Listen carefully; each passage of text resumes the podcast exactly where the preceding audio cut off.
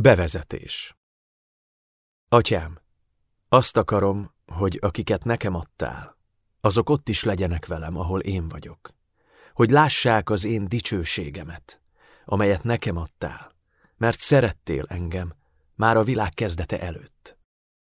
János evangéliuma, 17. fejezet, 24. vers. Mi Jézus kívánsága idén karácsonykor? Mi Jézus kívánsága idén karácsonykor? A választ imádságaiban láthatjuk. Mire kéri Istent? Leghosszabb imádsága a János 17-ben olvasható. Vágyának tetőpontja a 24. versben szerepel. A világ összes érdemtelen bűnöse között ott vannak azok, akiket Isten Jézusnak adott. Ők azok, akiket Isten a fiúhoz vonz. Ők a keresztjének, azok az emberek, akik befogadták Jézust, mint a megfeszített és feltámadt megváltót és urat, és az életük kincsét.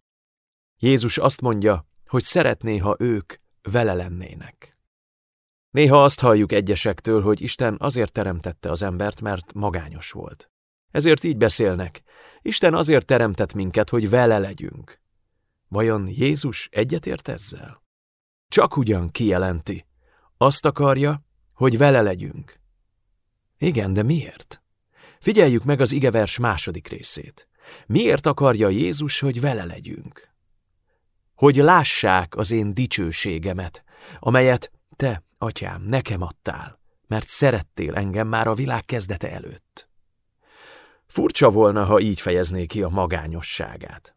Azt akarom, hogy velem legyenek, hogy lássák a dicsőségemet.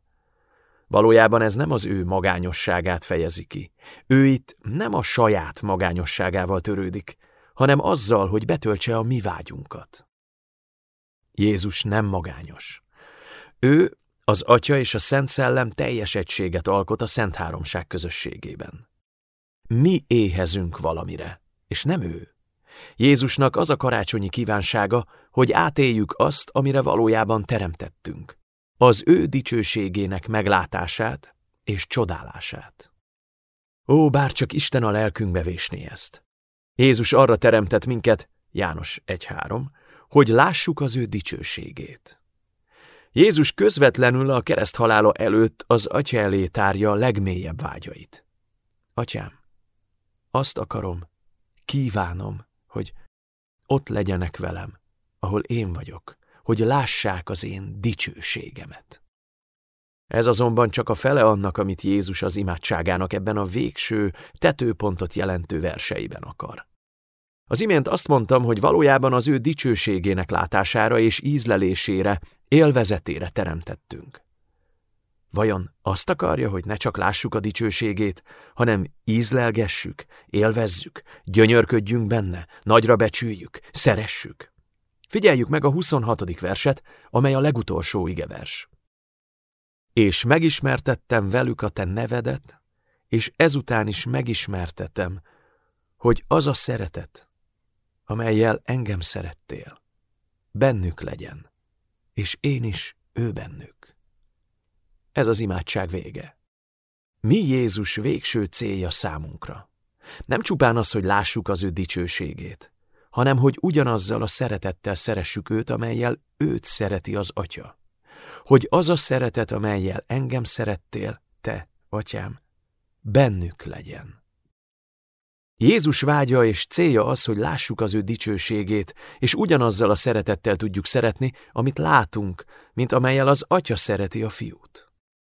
És ezt nem úgy érti, hogy csupán utánozzuk az atya fiú iránti szeretetét, hanem úgy, hogy maga az atya szeretete váljon a fiú iránti szeretetünké, hogy az atya fiú iránti szeretetével szeressük a fiút. Ezt valósítja meg életünkben, és adja nekünk a szellem, az atya szeretetét, a fiú iránt, a szellem által.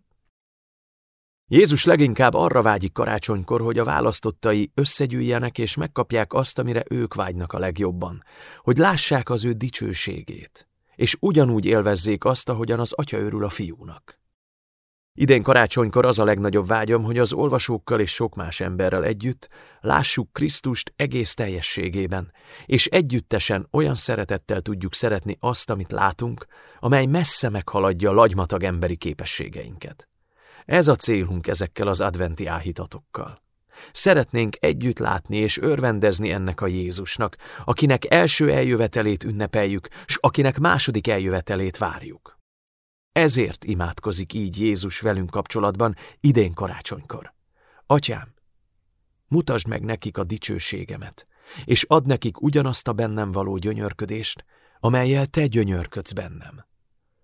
Ó, bár csak Isten szemével látnánk Krisztust, és Isten szívével gyönyörködnénk benne. Ez a mennyi lényege. Ezért jött Krisztus, hogy a bűnösöknek megvegye ezt az ajándékot helyettünk elszenvedett halála árán.